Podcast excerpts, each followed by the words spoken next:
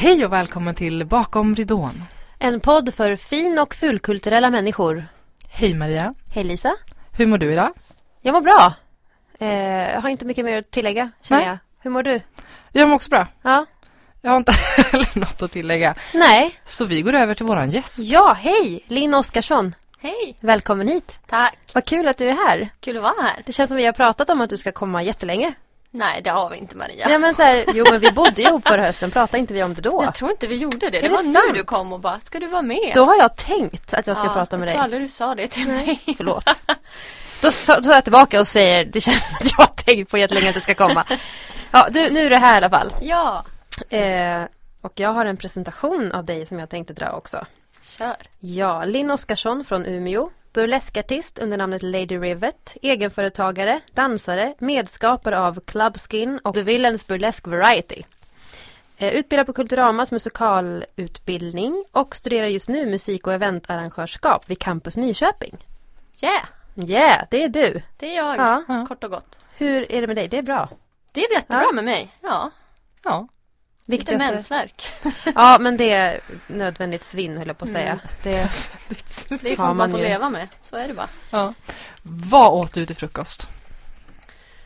Jag visste att den frågan skulle komma. Så jag tänkte när jag åt frukost i morse på vad jag åt till frukost. Det var jag lever i nuet. Jag åt eh, rågbröd med den märkliga blandningen av hummus och ost och grönsaker.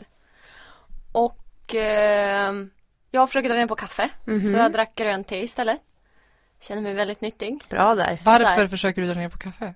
Nej men, det, nej men jag tänker att jag ska dricka det mer som njutningsdryck typ. Och Okej. inte vara så här beroende av det. Man Mm. märker ju också att kroppen blir lite stressad. Jag, Mm. jag kan märka det ibland liksom. Ja. Så jag försöker vara lite mer försiktig. Eh, och så apelsinjuice. Min favoritjuice med så här morot, apelsin, ingefära och chili. Ja, den är så god. Är det Den är det bästa. Ja, Mm. alltså det är det bästa.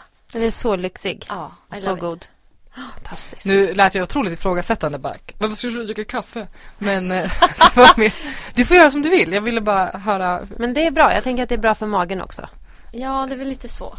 Mindre syra och så vidare. Och det, ja. Men, men kaffe minskar risken för depression.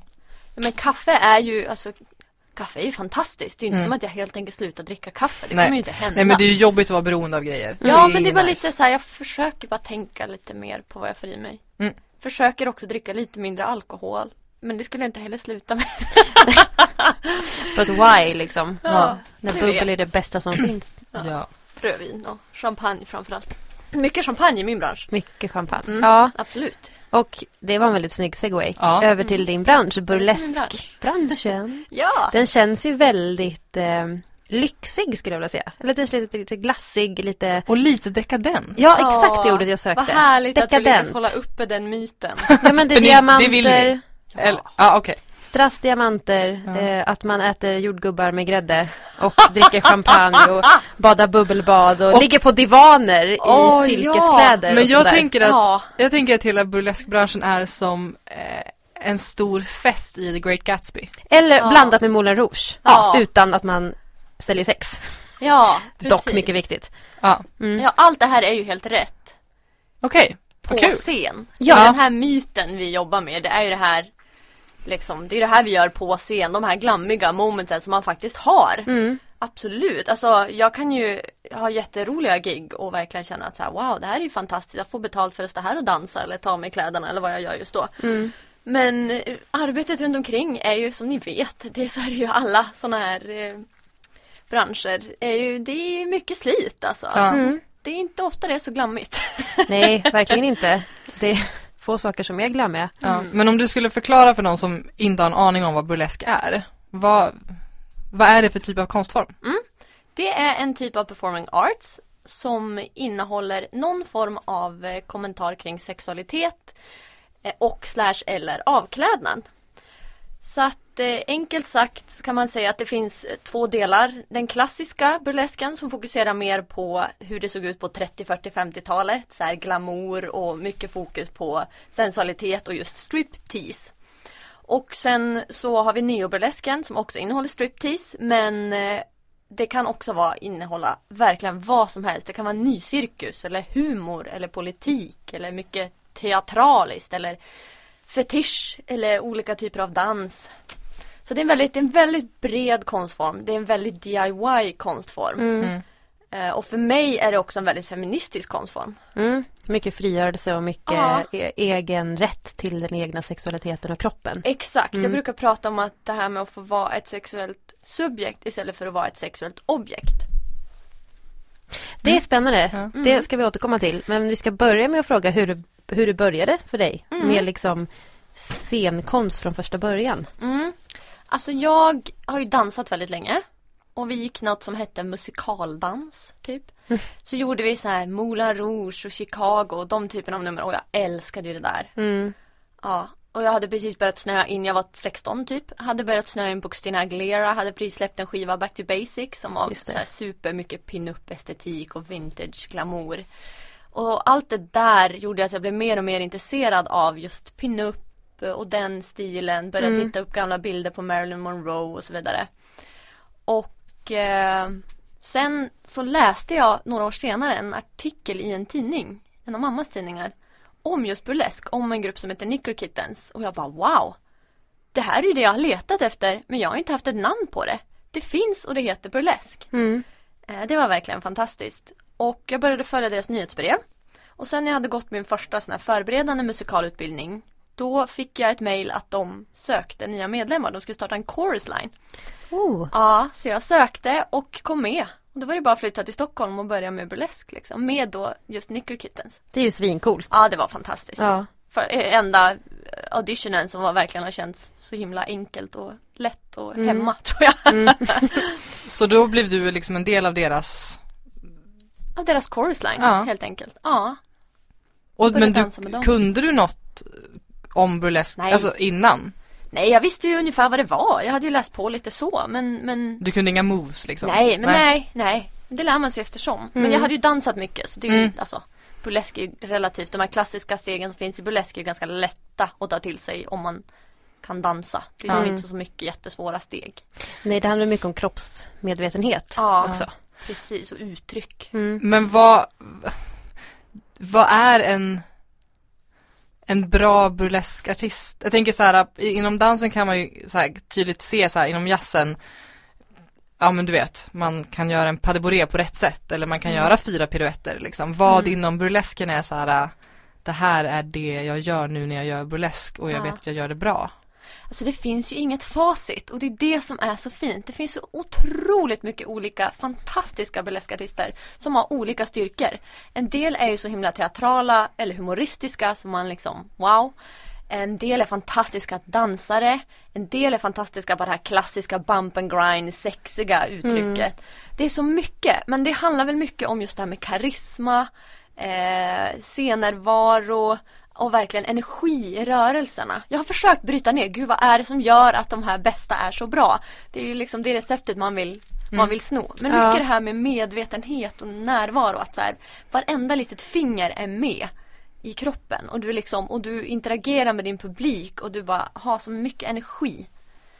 Det, det och hitta den där magin liksom. Mm. Och vilken typ av burlesk är det du gör? Eller som är liksom dina styrkor och det som du Ja. främst gör? Jag är ju, är ju väldigt fascinerad av den här vintage-glamouren. Men jag är ju inte jättemycket så själv. Mm. Jag kommer ju som sagt lite från dansbakgrund så jag jobbar ju mycket med dans och koreografi så. Ehm, så jag gör väl ganska neo-burlesk. Jag brukar ta ganska klassiska element som så här, vet, stora featherfans. Så jag älskar featherfans. paljettklänningar, hellånga paljettklänningar och handskar och sånt där. Klassiska showgirl attires liksom. Men jag brukar jobba ganska mer neo med, med mer kommersiell typ av dans. Eh, Mm. Ja, Men du jobbar väl också ganska mycket med te tematik? Kan man Ja. säga så att du har, det här är länge sedan men jag minns att du pratade om att du skulle frigöra Barbie. Ja, jag vet, period. jag har inte gjort det numret än men den idén finns kvar. Jag vill verkligen Barbie har en fantastisk historia. Ni måste googla upp eh, Lilly Dockan Lilly Mm. och, och liksom föregångaren till Barbie. Alltså det är liksom en fetischsymbol. Spännande. Ja, det är fantastiskt. Så jag måste få göra ett sånt nummer. Men absolut, teman är jätteviktiga. Mitt senaste nummer som jag är väldigt stolt över det heter Still Not Asking och lyfter just det här frågan med Still Not Asking for it. Mm. Att man är supersexig på scen men det är väldigt mycket power i det också och jag avslutar med så här venusteckenformade pasties, alltså de här som täcker bröstvårtorna. Och så har jag en skylt där det står just Still not asking for it i Mm. slutet. Precis, och det är det som gör det så himla, som du sa tidigare, feministisk och en stark uttrycksform. För den är väldigt, just eftersom det handlar om att ta av sig kläderna, är den ju Mm. väldigt tydlig. Mm. Ja men om man får se så mycket olika kroppar och olika sexualiteter och könsidentiteter. Man får liksom se allt möjligt. Det är så himla fint. Gud, jag har så mycket frågor. Kör! Eh, ja, nej, jag bara vilken ordning jag ska ta dem i. Ehm, hur bygger du upp ett nummer? Jag hittar oftast en låt som jag faller för. Och sen har man ju så massa idéer i huvudet som, på teman som man skulle vilja göra någon gång. Ehm, så jag börjar ofta med låt och koreografi. Och sen börjar jag involvera kostym efter det. Som sagt, teman. Alltså man har ju en sån här lång lista med, med, med idéer helt enkelt. Mm. Ja, men det är mycket dans för mig faktiskt. Rörelse överlag. Och du har en tanke om att det är någonting du vill säga. Du vill inte bara göra ett snyggt dansnummer utan det finns en ett budskap du vill förmedla med dina nummer. Ja, ja, Ja, absolut. Det försöker jag att tänka på liksom. Sen är det inte alltid det är supertydligt liksom som i Stellan Asking är det verkligen in your face tydligt vad, jag, vad jag vill säga. Men, men den tanken finns ju alltid med mig i allting jag gör att så här, att, att man vill uttrycka någonting. Eh, och mycket, alltså många av de nummer jag har gjort på senaste tid som har varit väldigt så kallade neo har ju varit mycket så här det handlar just om det här med Eh, female empowerment och frigörelse av den kvinnliga sexualiteten. Jag har ett nummer som började som, jag kallade det för Pussy Magic. Och jag har en liten blomma då på min pussy. Eh, väldigt fint. Och eh, det numret var också, det var väldigt sexigt liksom när jag gjorde första versionen av det. Sen har den kostymen nu fått gå vidare till att bli en lite mer så här klassisk tongue in cheek nummer. Men, men för mig är det fortfarande liksom så här den lilla, det är lite så här, Georgia O'Keefe heter hon så? Konstnär. Hon Ja, har- just det. Mm. Alltså det är som en liten det är, ja, det är ett lite dubbelt budskap liksom i den där lilla blomman. Och så vidare. Alltså det, det finns alltid någonting Väldigt metaforiskt Med. en liten Ja, blomma också. ja, den kan precis. vissna och det kan vara en knopp och den Ja. kan eh, tappa blad. Alltså, Ja mycket. exakt, den behöver kärlek hallå, Ja. för att underhålla. den behöver Alltså, vattnas Den lite. behöver vattnas, den behöver få liksom att man pratar med den och ger den lite kärlek. Mm. Ja. Inte, därmed inte sagt att jag pratar med, med, Med Fifi. med en fiffi. Nej, inte på det sättet. Nej. Men alltså jag är ju nyfiken på just den här det, Hur kändes det för dig? Delen att faktiskt ta av sig klädesplagg. Mm. Det är Jag olika får ofta också. den frågan. Ja men det är spännande för att det är väldigt laddat. Ja Just visst. för att folk ofta har kroppskomplex. Eh, Ja. och många skulle inte vara Många skulle aldrig göra det på Nej, scen. nej, Nej. gud nej, nej. Absolut. Liksom att jag inte skulle hoppa från ett flygplan liksom. För mig har det aldrig varit ett problem. Nej. Det var inte läskigt första gången. Det kändes bara så här, jag visste väl att jag skulle älska det här när jag Mm. provade på det. Liksom. Av den bild jag hade visade sig stämma. Så jag kände mig bara hemma direkt Mm. faktiskt. Mm. Så, så det har som inte varit något att överkomma för mig. Nej. Eh, men, men sa- samtidigt kan jag känna, jag kan känna att det är otroligt läkande att titta på burlesk. Också. Mm. Alltså det är klart att jag som alla andra hade kroppskomplex när jag var tonåring. Herregud. Alltså, Mm. det har vi alla haft. Men, men det är ju det som är så fint med burlesken. Att säga, men till exempel, jag har väldigt små bröst. Men jag kan ändå ställa mig på scen och, och tassla då, alltså snurra på de här tofsarna som man Mm. kan tejpa fast på tuttarna. Och bara det är ju superempowering. Mm. Liksom. Och för, för mitt eget 15-åriga jag som tyckte kanske att det var lite jobbigt att jag hade så himla små bröst och att just att jag är så, jag är ganska smal och benig överlag Mm. liksom och hade komplex över det när jag var ung. Att så här, nej, Spelar roll. Det spelar går. roll. Ja, Mm. liksom jag kan tassla i alla fall och jag kan göra det ena och det andra liksom. Finns det några regler inom, inom liksom burlesken där man bygger upp nummer att så här, det, de här elementen måste alltid finnas med eller det ska alltid sluta, man måste alltid klä av sig ett visst mått av kläder, alltså, så, eller får man lägga upp det hur man vill? Man får lägga upp det hur man vill. Jag har sett ett fantastiskt nummer av The Drama Kings, en svensk duo. Som, de tar inte av sig någonting. Men det är otroligt sexuellt själva numret. Jag har också sett en fantastisk striptease av Tigger. En amerikansk eh, artist. Vad var det bara män jag nämnde? Ah, ja. eller ja, Drama Kings är ju Drag Kings då. Men ehm, han, eh, han gör en Kejsarens nya kläder striptease. Han Oh. går in på scen komplett naken. Och börjar då klä av sig, ni vet, handskar, långklänning Som han inte har. som han inte har på sig. Och folk skriker på precis rätt ställen. Alltså det är skådespeleri. Cool. Han är fantastisk. Ja, den finns ju inte att se då på nätet av Nej, av förklarliga skäl. reasons. Men Alltså det finns inga regler. Mm. Det är det som är så fint. Sen är det ju klart att det ofta ser ut som att man klär av sig ner till någonting som täcker bröstvårtorna och någon slags trosor. Liksom. Det är väl det som är lite så här standard. Mm. Eh, men det är, så måste det absolut inte vara. Det finns också reversed striptease där folk klär på sig. Alltså, Ja precis, som du säger det finns ju inga, inget rätt och fel. nej. Vilket för någon som Lisa kan jag tänka mig som tycker väldigt mycket om lagar och regler. Jag förstår inte vad du pratar om. Nej precis. Lisa bara, jag förstår inte. Nej det är väldigt Ge roligt. mig tydligare regler tack. Ja men Nej. det är ju väldigt fint att det inte finns några regler. Ja. Samtidigt som jag tror att det är det som gör att folk blir förvirrade. Jag tänkte också på, om vi ska gå in lite på mina och säkert andras fördomar Mm. om burlesk. Jag antar att du möter det Ja, ja. ofta. Nej, Eh, men ibland. Ja, nej men att det finns eh, jag, jag känner ändå att mina, min bild av burlesk har öppnats upp liksom men att det, det lätt misstas för att så här, men är det inte bara att man strippar? Mm. Eh, eller vad har du Mm. mött för fördomar? Ja, då blir jag direkt så här, jaha, vadå bara strippar då? Varför är det fel per se? Mm. Ni vet, varför, varför egentligen är det fel? För mig är det väldigt enkelt. Det är klart att det handlar om striptease. Alltså, det kan man ju inte glömma att så här, dåtidens burleskartister är ju motsvarande de stripper som jobbar på strippklubb idag. Alltså det var ju lika stigmatiserat, eller det var det väl inte. De var ju också, fick väldigt mycket fame och så vidare. Det var absolut inte så. Men, men eh, det är ju fortfarande, det är fortfarande striptease. Vi kan inte sitta och säga att så här, åh nej burlesk är ju inte striptease. Liksom, hallå. Däremot så ska man också vara medveten om att det är två olika typer av branscher. Eh, burlesk är en typ av performing arts. Eh, inom citationstecken strippklubb striptease är eh, en sälj och servicebransch. Så det är helt enkelt olika branscher med liksom en olika publik eller mottagare för det man gör. Ja, Och det är klart att man- olika mål Ja, på något vis. precis. Olika målgrupp också. Ja, exakt. Man får liksom ett annat öga på sig. I en perfekt värld så skulle ju ingen se ner på någon som strippar liksom överhuvudtaget.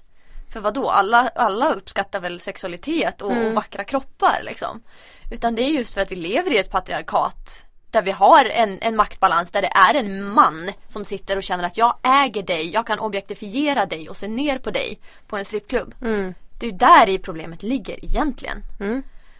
Ehm, men som sagt, därmed ska man också komma ihåg att det, det är klart att det finns, finns skillnader. Jag menar inte att burleskartister möter samma stigma som, som olika typer av sexarbetare gör. Nej. Ehm, så är det ju inte. Men fördomar, ja alltså Ja, det, jag har fått den frågan liksom. Vad, vadå, det är ju striptease. Ja, och. alltså, Ja. Visst, men också då förklarar man ju liksom skillnaden mellan de olika branscherna och också jag är väldigt tydlig med att trycka på att det också finns likheter. Och också när jag undervisar, jag säger det till mina elever liksom. För att jag vill alltså aldrig någonsin se någon sätta hashtag nära stripper på någonting Nej. som har med burlesk att göra. För då har man missuppfattat historien av burlesk totalt. På vilket sätt då? Ja men burlesk är ju striptease. Alltså Ja. i, i historien. Det är Mm. ja ju nej, liksom... Och det är nog väldigt intressant att säga det för att att ma- du och eh, folk i din bransch inte liksom hymlar med att det är striptease. Och då blir det väldigt tydligt att det det då handlar om är ju vilken värdering personer med fördomen lägger i stripp. Ja, det ligger ju lite i betraktarens då, alltså Mm. den vem som betraktar och vilken värdering de lägger i det och det är Precis, det att- man vill ändra på. Ja, att Ja. stripp är någonting dåligt. Mm. Och då blir det ju så här då kan jag förstå att man som burleskartist skulle vilja liksom hävda sig, nej men det är inte stripp. Mm. För att man vill inte ha den dåliga Det är värderingen. en konstform. Ja. Mm. Ja, det är en konstform. Med stripp. Men, men den innehåller Ja, striptease. ja, så ja, kommer inte exakt. säga att du inte är en strippa liksom. Då, ja, Men det finns nej. alltså, det är så mycket som är konst så att ibland kan jag bli trött på att, att det ifrågasätts att burlesk ska vara en konstform. Man bara, ja, Har du fast- sett det liksom? Ja men exakt. Också så här, du tycker att det är konst att folk kastar köttbitar på varann på Museum of Modern Art. Aha. Jag kan inte tänka mig någonting som är mindre konst i mina ögon. Men ändå är det på MoMA. Eller det är så Ja. jävla Ja konstigt. visst. Mm. Ja, ja men alltså och burlesk, alltså finns det någonstans där man lägger ner så mycket? Ja det är klart det finns. Men det är otroligt mycket kärlek, passion, pengar, Mm. engagemang som ligger i att ta fram de här kostymerna och koreografin. Alltså det är ett jättearbete och tro mig det är ju svårt att få få tillbaka de pengarna Mm. liksom i mm, Ja men med, med de arbetsmöjligheter vi har i Sverige och så vidare. Det är, och överlag liksom. Det är jättemånga som lägger in jättemycket burlesk även på vad som gör det på en professionell nivå men de gör det mycket för att de brinner för det och inte för att egentligen tjäna pengar Nej. på det för att det är ganska svårt för det, det finns en otrolig konkurrens som i alla scenkonstformer och så vidare. Ehm, och det är liksom mainstream kanske inte riktigt fattar varför de ska boka burlesk till sin fest. Eller de är, alltså nu har vi ju fått, och det här är så frustrerande. Vi har ju nästan fått en en, en släp av av metoo-rörelsen. Jaha. Inte av rörelsen naturligtvis, utan av män som misstolkar. Åh nej men vi törs inte boka det här, det här är det verkligen okej? Ni vet, Aha, företagsgig ja, kan dras tillbaka. Eller så här klubbgig som man gör, de vill att man ska ha lite mer, vara försiktig med att ta av sig för mycket kläder. För man vet inte hur det ska, Tas emot. ska tas emot. Mm. Och det, så har det i och för sig varit långt innan metoo också. Men det var en, en kär vän till mig som nämnde att här, det är nästan som att det har blivit värre efter metoo. För att folk har blivit mer rädda. Mm. Vilket så här, då har man ju missuppfattat hela metoo fatalt. Ja, och burlesk. och burlesk. Ja. Ja. Det Det handlar var just om svårt. att ta tillbaka sin sexualitet. Ja. Ja. ja, men och som sagt att, att ta makten över sin egen kropp och vad man gör med den. Men finns det, nu har jag två frågor i en här. Dels eh, vilken, vilket syfte och vilken funktion fyller den sexuella biten av burlesk? Och finns det något med det som kan vara problematiskt? Mm. Syfte och funktion, ja det är ju ganska grundläggande. Alltså burlesk handlar ju, som jag sa där i början, det handlar ju någonstans om sexualitet. Sen har jag alltså hört det sägas också att vadå burlesk? Har väl ingenting med sexualitet att göra. Alltså det finns olika tolkningar naturligtvis. Men, eh, men det är i grund och botten handlar ju om kropp och sexualitet på något sätt i alla fall. Oavsett hur man gör det och oavsett det är ju inte som att jag när jag står på scen kanske alltid tänker på sex. Det är inte så. Det är liksom, för mig är det, jag kan lika gärna sjunga eller göra en burlesknummer. Det är lika mycket liksom sensualitet som ligger i det på något vis. För mig. Men eh, jag skulle vilja påstå att det här med sexualitet är väldigt grundläggande i burlesken. Och problematiskt, ja då är vi där igen. Varför ska det vara problematiskt med sex? Varför ska det vara problematiskt med, med kropp? Varför ska det vara är det, är det problematiskt? Och sen så här, det är klart att man också kan vända på det och säga att här, till exempel då i min trupp For the Villains Mm. är vi tre ganska normativa kroppar. Vi är tre vita kvin- cis-kvinnor. Med, som liksom enligt normativt ser väldigt bra ut. Så är det ju liksom. Och eh, det är klart att man kan säga då om vi, vi har gjort klubbar ibland där det egentligen bara har varit vi som har uppträtt. Eh, och det är klart att man kan säga då att säga, "Jaha, då har vi ju ingen representation i det. Nej. Det var för att det var just vi den klubben. Liksom. Mm. Vi, vi kan tyvärr inte representera alla. Vi hoppas att vårt, vårt budskap går fram tydligt ändå. Ehm, så det är klart att man kan problematisera det. Men överlag i branschen och de här stora produktionerna och så som görs försöker man ju verkligen, tror jag, att, att tänka till på vilka man bokar och att det ska finnas ett visst mått av, av representation och så Mm, vidare. mm. I alla fall i Sverige märker man att det, folk försöker tänka på det. Överlag i USA också. Europa har haft lite problem just nu med, eller senaste åren med artister som inte, bland annat i Italien, artister Mm. som inte fattar det här med cultural appropriation. Att man inte kan Aha, göra vad som helst nej. inom burlesk. Eh, men, men i Sverige tror jag Mm. verkligen att vi försöker tänka på det och vara väldigt medvetna i Mm. vad vi gör. Det anordnas ju burleskfestivaler runt om i världen. Mm. Hur gör man dels för att få vara med i en sån festival Mm. som artist eller som grupp? Och hur, hur är det uppbyggt? Är det en festival som en som Way Out West. Alltså flera akter under Mm. flera dagar, eller hur? Precis. Eh, ofta så ansöker man om Mm. en plats. Om man inte råkar vara super famous och bli bokad som headliner. Mm. Det, det ju, finns ju ett antal artister i världen som blir det. Och ehm, det går till som en vanlig festival. Mm. Det är helt enkelt en eh, kväll på en teater eller på något annat ställe med en massa fantastiska artister. Eh, som- Kavalkad, som, En liksom. kavalkad. Mm. Ja, en glamourkavalkad. Så Fantastiskt. det brukar vara väldigt mixat med artister från olika länder i de här internationella festivalerna. Vilket är väldigt kul. Hur många har ni varit på? Mm, Berlin, Hamburg, Stockholm, Oslo. Coolt. Hur jobbar du som burleskartist liksom så här? Har du, ja men jag repar varje dag och sen så giggar jag på, alltså hur liksom, är det, ja hur ser den utövnings... I wish att jag kunde Rutinen. repa varje dag. Alltså det hade ju varit drömmen. Tänk om jag bara fick vara burleskartist. Alltså Mm. det hade ju varit helt magiskt. Nej, men eh, jag repar där jag hinner och eh, har precis startat en studiecirkel med ett gäng fantastiska artister för att vi ska få mer reptid och kunna ge varandra feedback och så vidare. Och eh, jag jobbar ju just nu ganska mycket på en 20-tals restaurang i Stockholm som heter Melt. Där jobbar jag typ varannan helg och får gigga en del där. Och eh, sen så är det lite gig lite överallt. Det lite, kan vara lite privatfester och företagsfester och det kan vara lite Ikväll ska jag iväg och dansa go-go på Café Opera. Ska bli superkul. Så det kan vara lite allt möjligt. Och, och burleskfestivaler och klubbar liksom. Mm. Mm. Hur, hur, ehm, hur gör man för att sprida sitt namn? Alltså typ som att få privatgig. Mm. Då måste de ju hitta dig Ja, någonstans. hur gör man? Som alla andra, alltså Google, Mm. SEO-inställningar, Mm. hemsida och och, gör, och sen gör egna klubbar. Alltså Mm. gör, det är så vi har gjort också med både Villains och, och med Club Skin och så vidare. Alltså det, man gör sina egna grejer. Det är en otroligt DIY-scen Mm. liksom. Mm. Eh, och det finns lite sådana här öppna scenplatser och vi, jag har faktiskt precis nyligen börjat diskutera med en annan artist att vi ska göra någon ny klubb som har mer öppna scenplatser för lite nyare artister och sådär. Liten open mic burlesk Ja, lite typ. så. Ja. Ja, Mm. precis. Men det är lite svårt att komma in i den här svängen i Sverige för det finns inte jättemycket klubbar och grejer. Nej, jag skulle precis Faktiskt. fråga hur burlesk som konstform är det liksom. I Sverige, är det en stor grej? Är det... Nej, men det växer. Ja. Mm. Det kan man absolut se senaste åren. Vi har hållit på sedan 2005 har det funnits en scen i Sverige.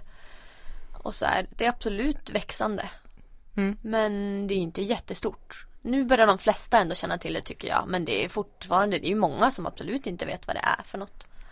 Nej, och väldigt många som är ganska snabba med att, jaha burlesk, det är det där nakna. Mm, Mm. Då är det läskigt. Exakt. Ja. Och så Man har ju tappat företagsgig på att så här, Mm. någon har varit superpeppad och så här, åh kan vi inte ha det här på vår företagsfest, det vore fantastiskt. Och så kommer någon chef och så här, ska se något filmklipp och bara "Mm, nej det där får vi avboka.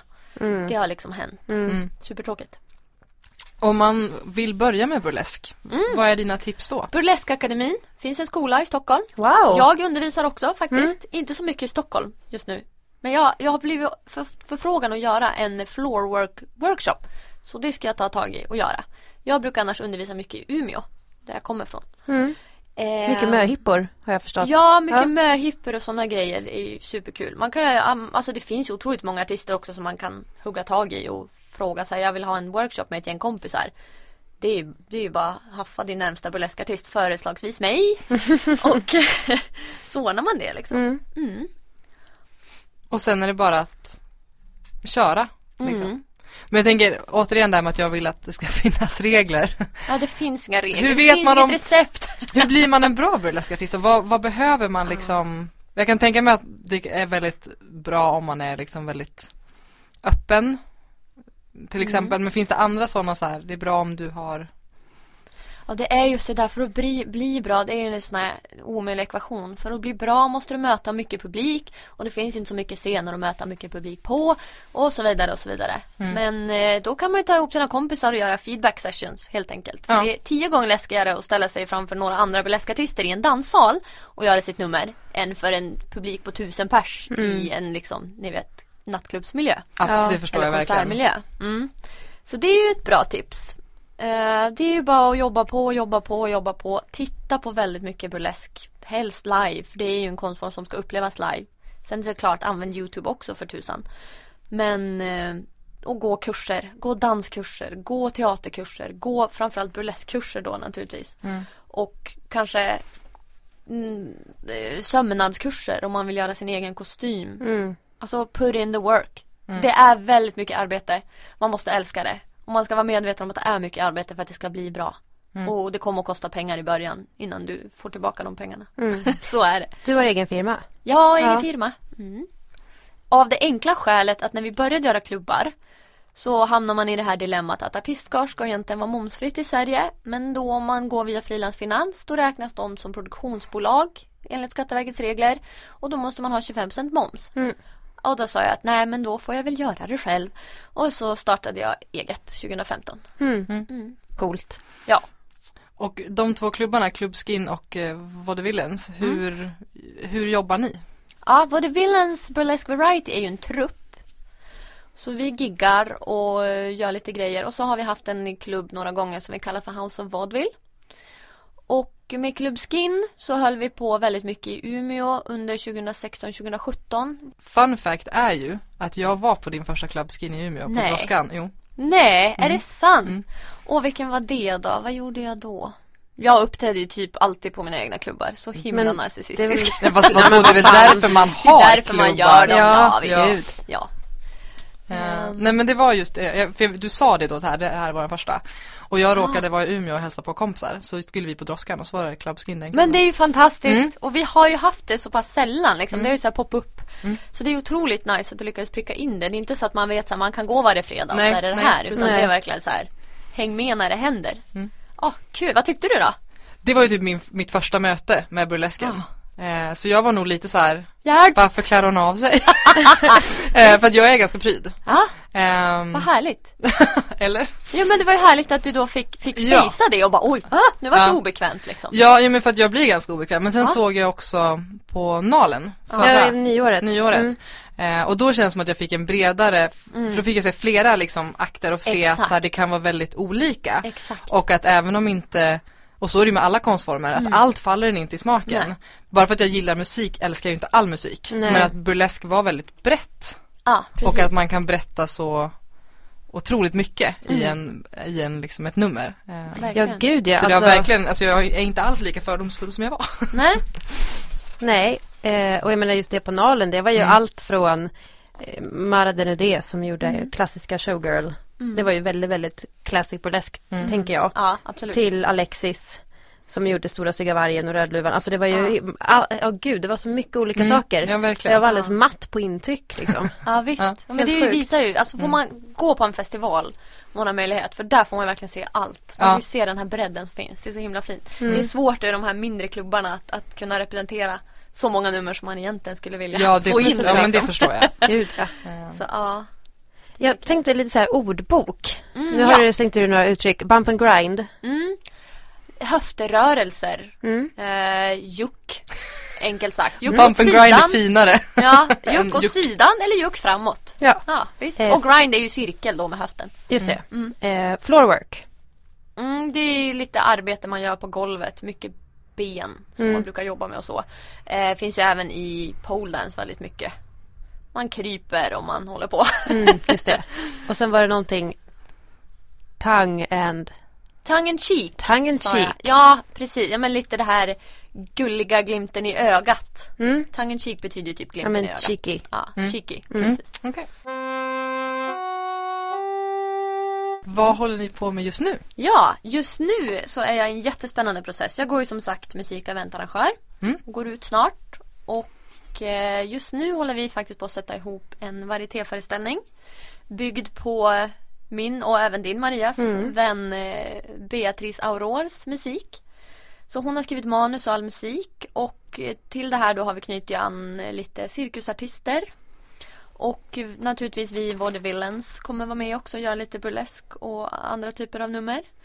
Och ehm, det kommer bli helt fantastiskt. Mm. Det blir en, en varietéföreställning.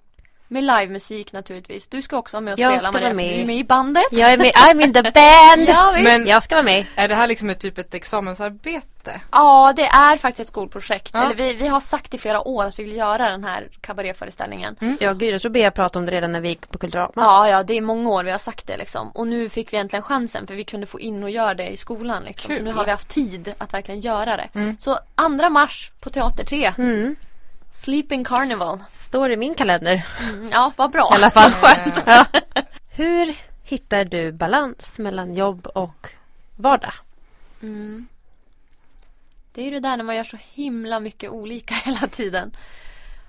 Och så jobbar jag i nattklubbsmiljö vilket är ganska slitsamt. Det blir sena kvällar och så upp till skolan på veckorna. Det är så här, ah, jag blir helt sänkt under höstarna. Mm. Ehm, jag tror mycket på aktiv återhämtning. Mm. Har jag märkt. Jag har märkt att jag behöver det. Det räcker inte att bara vila sig i form. Utan eh, jag måste dansa. Jag måste göra yoga. Jag måste sätta mig på arslet och andas en liten stund varje dag. Mm. Om inte annat. Om jag inte hinner göra ett ordentligt yogapass. Så aktiv återhämtning tror jag är superviktigt. Men det är ju det där när man, när man delvis jobbar med något som är ens hobby, som är ens... mm, Det blir liksom... Man kör på. Men, men burlesken är för mig Även om det på ett sätt är jobb så är det också min största passion. Så det är lite min baby. Mm. Och så, jag gör så mycket kul så att då går det liksom bra. Ja. Mm. En, nu när du går ut skolan Mm. till sommaren, Mm. mm, vad, vad vill du göra då? Ja, precis. Vad gör man med den Vad utbildningen du har? Ja, alltså min dröm i det långa loppet det är ju att fortsätta utveckla mitt egna företagande. Jag skulle vilja ha en agentur slash produktionsbolag som fokuserar på just icke-män. Finns ingen sån agentur i Sverige idag vad jag vet. Och eh, ja men gör produktioner inom det som jag själv brinner för. Alltså livemusik eh, och, och show liksom. Då låter det som att du har gått helt rätt utbildning. Ja, Mm, verkligen. precis. Ja, men, och det var att jag sökte mig till den här utbildningen för att jag var less. Ni vet, snubbar som lovar och lovar. Åh, vi ska fixa de här giggen. Ah, och så du vet har man stött på någon bokare som skickar en fel rider med fel utrustning. Och man bara, men snälla får jag göra ditt jobb så blir det ordentligt gjort. Det var faktiskt lite så jag kände. Så jag bara, nej men nu, då, okej, jag landade någonstans i att det enda jag tycker är lika roligt, ungefär i alla fall, som att stå på scen, det är arbetet runt omkring och just det här med att göra egna klubbar och grejer. Så då fokuserade jag på det och så hittade jag den här utbildningen. Och det, vart, det vart, känns helt rätt. Kul. Du Mm. får ju också en otrolig, otrolig bredd. Mm. Eftersom Ja, att du visst. kan, du kan, kan göra allt. Ja, du kan, Jag kan. allt. Ta med fan allt nu! Ja, utom att åka slalom. Ja, det behöver jag man. kan åka slalom. Det är ett Lotta-citat från Bromagatan. Slalom. När hon är väldigt så här femårig och bara Jag kan nästan allting faktiskt. Ja, hon var ju bäst. Jag älskade henne när jag var liten. Ja, jag älskar också henne. Mm. Ehm, hur hittar du inspiration när den tryter? Mm. Alltså mycket är just där att gå och titta på grejer. Se föreställningar live liksom. Ehm, senast nu var jag på en en fantastisk, alltså jag, var, jag kom just hem från Paris och såg Dira Fontis. Mm. Wow, Oh, hur fantastiskt var det? Det är ja, ju visst. så jävla coolt. Jag Ja. tänkte på det, jag har tänkt på Det var Dida ju Von magiskt. typ 30 gånger under det här samtalet. Ja, ja, ja men det, det är den referens folk brukar ha till Mm. burleskan. Dira Ja. Fontis bara, ja, jo visst, det finns andra. Nej, Ja, ja. Hon är såklart fantastisk. Eh, så jag har just varit och sett henne. Men sen kom jag hem och så var vi på en av våra vänner eh, Storms, eh, en föreställning som hemma med i. Och det var det var något sånt här möte mellan, mellan en, en danskollektiv, en um, vad heter det? Vokalensemble och uh, gymnasieelever för personer med olika funktionsvariationer. Och alltså det var bland det vackraste jag har sett. Det var, Coolt. det var en sån här mixad föreställning där alla gjorde lite av allt. Ni vet helt plötsligt springer trummisen och lyfter upp en massa dansare och så eller ni vet, det, det liksom var, alla var med i lite olika Mm. saker. Och det var ett så vackert möte och så här, ja. Och jag blev så himla inspirerad, jag blev så berörd av det där. Alltså ibland, det är så fint när man hittar det där och jag hade inga förväntningar, jag hade ingen aning vad det var vi skulle gå och se ens. Jag visste att Storm var med och så bara bra, det här blir bra. Och så ni vet när man bara blir så berörd, Mm. det är så fint. Mm. Det är ju tyvärr inte så ofta det händer så att när det väl Nej, när och man blir ofta är man inte förvä- när man inte förväntar sig Nej. det. Nej. Tänker man, åh nu ska jag se Kina från Duvemåla och det kommer bli så bra. Ja. Och så, Man bara, ja det var bra. ja. Ja. Mm. Och Det, det, var, var bra. det. Liksom. Det var bra. Ja. Men det var lite som med Diddy Fontis för mig. Mm. Eller så här, det var det var jätte, det var fantastiskt liksom. Men det var också så här, jag har sett så mycket balett. Och det där, hennes nummer och den mixen, det var egentligen inte så mycket bättre än årets upplaga av Stockholm Burlesque Festival. Jag tror att jag tyckte att den var mer, den berörde mig mer. För Mm. det var ännu mer mix tror jag bland numren. Mm. Liksom. Jag förstår det. Jag kan också Ja. tänka mig att man börjar tänka så här. Ja, men nu kommer den där rörelsen för den brukar följa där. Ja, just det. Och där kom det där. Mm. Alltså man får en helt annan syn på det också när det är någon som är så pass Mm. alltså, etablerad Mm. och kunnig. Och så vet man väldigt mycket själv. Att det blir inte den här breathtaking experience. Nej. Nej, man vet lite vad man ska få kanske. Mm, Och då, då, då hade ju hon också med sig andra artister. Och då måste jag säga att då, då var det faktiskt en av de andra artisterna, Mm. Celia Rose, som berörde mig mer. Hon gjorde ett fantastiskt Josephine Baker-inspirerat nummer. Mm. Och det var så magiskt. Hennes energi var så magisk. Jag bara gapade liksom. Coolt. Härligt. Ah. Har du ett dagens tips till oss och våra lyssnare? Oh, rent allmänt om Vad som helst. en livsvisdom. Ja. Hemskt gärna, Åh, de behöver vi. Ja, alltså någonting. Jag har ju precis läst entreprenörskap i skolan. Mm.